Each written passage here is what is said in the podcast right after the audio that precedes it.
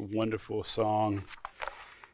We were able to enjoy wonderful words, um, singing of our Lord, beckoning us to come. His perfect love. His perfect love. Well, good afternoon and welcome again to our Christmas Eve service. Just want to give a few words of encouragement to you this evening before we dismiss. As part of their reading, the youth read Luke 2 8 through 20. And if you were here on Sunday, you know that I preached to uh, Luke 2 8 through 1 through 7 on Sunday. But 2 8 through 20 is the account of the angels appearing to the shepherds as they were watching over their flocks. According to Luke's report, an angel of the Lord appeared to them, and the glory of the Lord shone around them the text records their response, does it not? They were terribly afraid. They were terrified. No doubt they feared the presence of this angel and the appearance of the glory of the Lord. Who can blame them, right? Who can blame them? This is the response of anyone, of anyone who encounters the divine. Even angels seem to invoke fear at the sight of them. And certainly, any contact with the holiness of God brings great fear. We have many examples of this in Scripture. I'll bring one of those to you this evening. I was going to bring two, but I think it'll suffice to give you one. In Judges 13, Samson's parents had an encounter with the holiness of God. The angel of the Lord appeared to Samson's mother to announce that she would give birth to Samson and that he was to be a Nazarite to God from the womb. This baby would grow and ultimately deliver Israel from the hands of the Philistines. The angel of the Lord also appeared to Samson's father, Manoah, along with his wife. Now, during their interaction, Manoah offered food to the angel of the Lord. And he responded and said, I will not eat your food, but if you prepare a burnt offering, then offer it to the Lord. Then Manoah asked his name, and he replied, Why do you ask my name? Seeing it as incomprehensible. Clearly, this encounter was something completely different and something completely unexpected for Manoah and his wife. So, after receiving the offering from Manoah, the text states that he, the angel of the Lord, performed wonders while Manoah and his wife looked on. And then it says in verse 20, this is Judges 13 20. For it came about when the flame went up from the altar toward heaven that the angel of the Lord ascended in the flame of the altar. And when Manoah and his wife saw this, they fell on their faces to the ground. Now, the angel of the Lord did not appear to Manoah or his wife again, and Manoah then knew that he was the angel of the Lord. So Manoah said to his wife, and listen to this. Again, we're talking about an encounter with the holiness of God. He says this We will surely die, for we have seen God. But his wife said to him, If the Lord had desired to kill us, he would not have accepted our burnt offering and grain offering from our hands. Nor would he have shown us all these things, nor would he have let us hear things like this at this time. It's clear, then, that the angel of the Lord was none other than the pre incarnate Christ. Manoah knew that he had seen God, and he feared that he would surely die because he had come in contact with the holiness of God. Now, we should know that fear has been our response to the divine since Adam and Eve sinned in the garden, right? When the man and woman, Adam and Eve, heard the sound of the Lord God walking in the garden, they did what? They hid themselves from his presence because they were afraid. They were afraid. You see, our reaction to the holiness of God is always fear. Returning to the shepherds who were minding their business, watching their flocks, you see, they were greatly afraid when this angel appeared. And mind you, it was an angel that appeared to them, not the Lord. Therefore, this angel couldn't have been the pre incarnate Christ like appeared to Manoah. But even still, even still, even still, how did they respond? In great fear. In great fear. This was most likely the angel Gabriel who had come to announce Jesus' birth.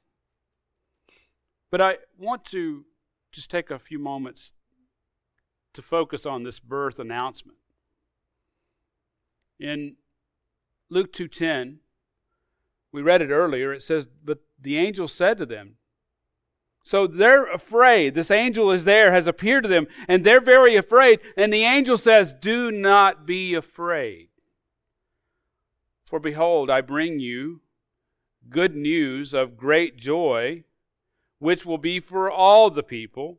For today in the city of David there has been born for you a Savior who is Christ the Lord. Now I want to take a few moments to unpack the significance of these two verses. As I have shown you, fear is the normal and appropriate response when people come in contact with the holiness of God. You see, the, the shepherd's response was not out of the ordinary. They had reason to be afraid. And you know why they had reason to be afraid? The same reason you would be afraid. You see, they were a sinful people in the presence of the divine. But the angel's response, the angel's response is the amazing part, right? He said, Do not be afraid. Do not be afraid. Do not fear. And then he gives the news of the birth of the Messiah. Now, I, I should mention I should mention the significance of this birth announcement to shepherds. We mentioned it earlier. Uh, Phil read it in the Spurgeon quote or the Spurgeon passage. He mentioned the, the fact that Christ came to be in a manger. The one who belongs on a throne came to be in a manger. Well, he also, this angel also announced the birth to shepherds who were, might, might I remind you, ceremonially unclean. They were, they were ceremonially, uh, ceremonially unclean due to their work tending sheep. They could not have been more opposite from the spiritual elites who were just a few miles away in Jerusalem. They couldn't have been more opposite. And yet, the angel came to proclaim the birth of the King, the King of Kings and the Lord of Lords, their Messiah to them. Now, it's the content of that message which should get our focus. You see, the, the angel proclaims that great fear should be replaced by what? By great joy. By, by, by great joy. The angels bring good news of great joy, which will be for all the people. You see, this is the, the good news, the victory proclamation that the Savior had been born in Bethlehem, the city of David. The long awaited Messiah had come. The seed who would crush the head of the serpent. We, we read it in Numbers 24 that this wicked Balaam prophesied that there would be one who would crush the head of Moab. It's the same idea as the seed coming to crush the head of the serpent. Prophecy of the coming Messiah. The, Savior they had longed for had arrived, the Savior of the world.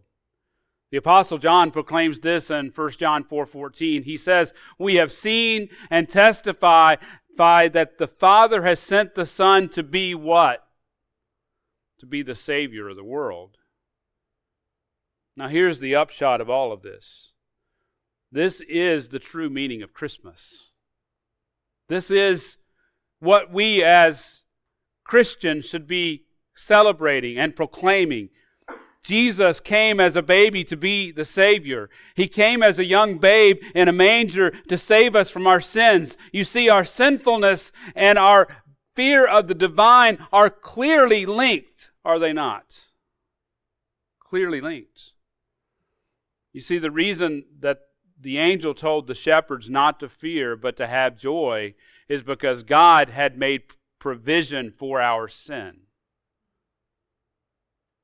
You see, our sin will be atoned for, and we have no longer any reason for fear.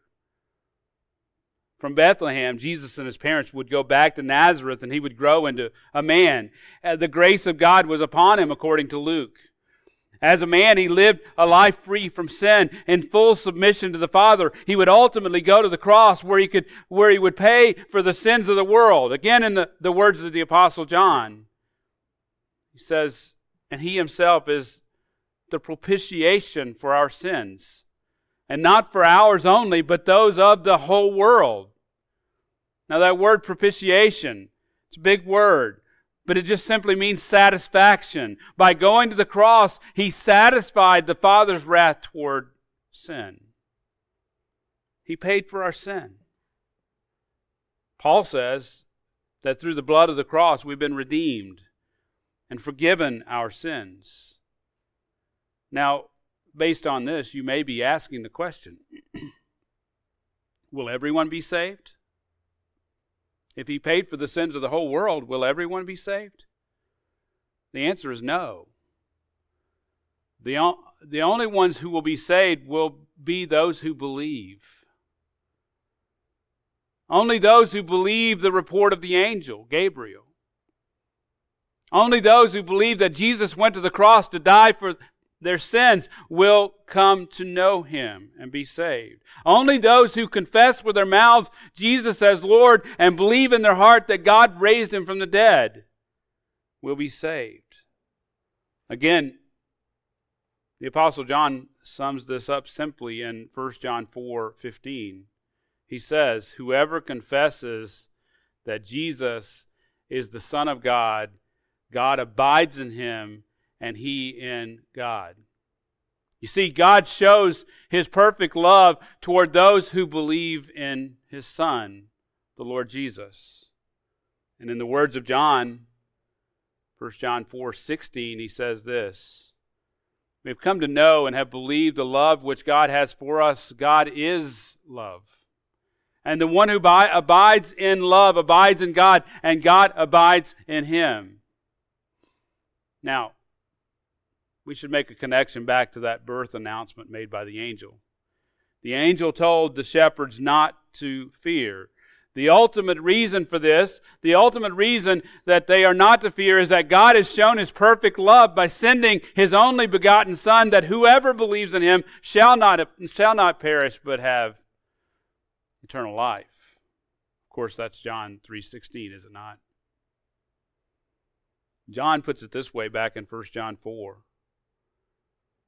verse 17, he says, By this love is perfected with us, so that we may have confidence in the day of judgment, because as he is, so also are we in this world. And then he says this, verse 18 There's no fear in love, but perfect love casts out fear, because fear involves punishment. And the one who fears is not perfected in love. Now, let me give you a couple of implications of this message. First, if, if you have not believed, if you have not believed and confessed that Jesus is the Son of God and the resurrected Lord, you face judgment. You face the day of judgment, and you have every reason to fear. You have every reason to fear judgment. If you're in this position, you have every reason to fear even life. You see, you can't be assured of anything. And you certainly have every reason to fear death and judgment. You see, if you're in that position, if you're in the position of not knowing Christ as your Lord and Savior, great tragedy could come upon you today. Great tragedy could, tra- tragedy could befall you today. You could die and you could go and you will face the judgment of a holy God. You have every reason, every reason to fear. And if you assess our world honestly today, what do you see? What do you see that drives most people? Fear. Fear. And I would argue that it's the same fear that was shown by Adam and Eve in the garden.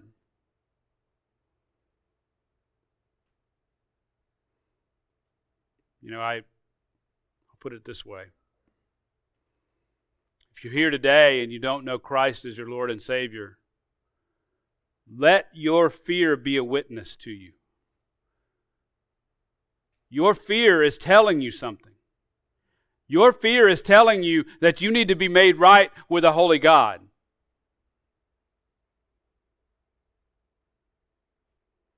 Everyone who calls upon the name of the Lord will be saved. Call upon him today.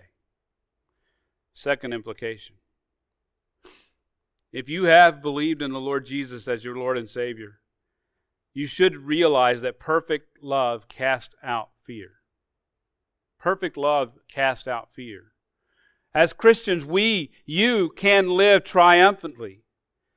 Your Lord and Savior has conquered sin and death.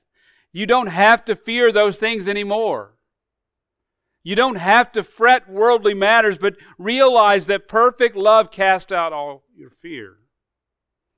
As Christians, as Christians, we must live this message of hope. As Christians, as we approach Christmas Day tomorrow, as we as we celebrate this time of Christmas, as we celebrate the Lord Jesus come as a babe in the manger, we must take the opportunity to proclaim this message of hope. We should also lovingly help our brothers and sisters in Christ see all that Christ has accomplished. Right? See that we can live in triumph. This takes us back to Luke 2. The angels went on to proclaim to the shepherds, This will be a sign for you. You will find a baby wrapped in cloths and lying in a manger. And suddenly there appeared with the angel a multitude of the heavenly host, praising God and saying, Glory to God in the highest, and on earth peace among men with whom he is pleased.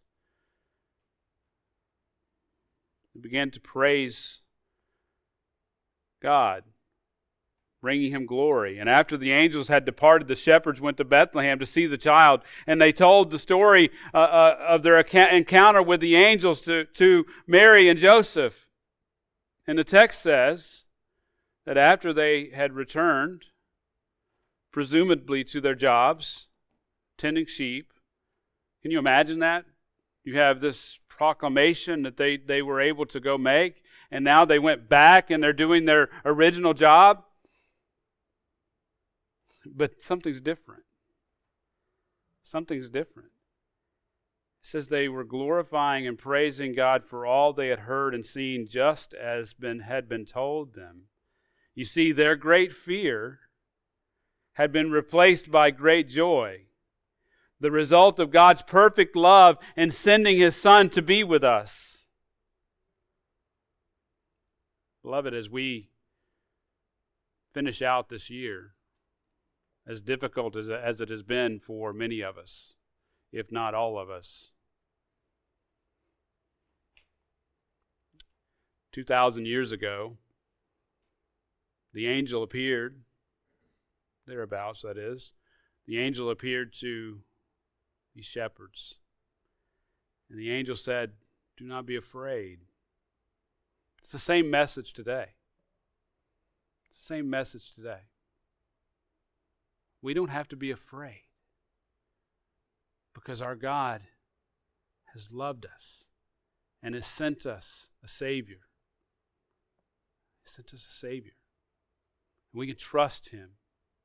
We can trust that He will finish what He started. He will. You can trust that. Heavenly Father, we thank you this evening.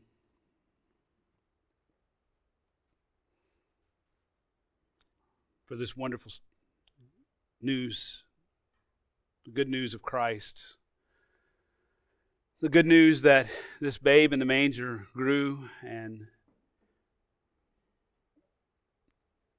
went to the cross to die for our sins, to redeem us,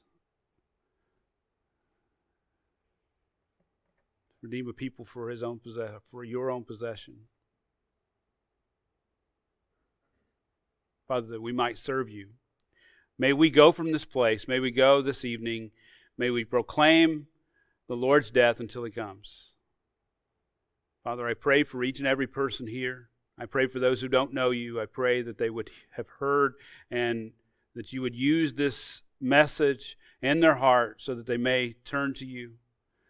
Lord, I pray for those who do know you that you would cause them to live, Lord, triumphantly before you, serving you, pleasing you, loving you.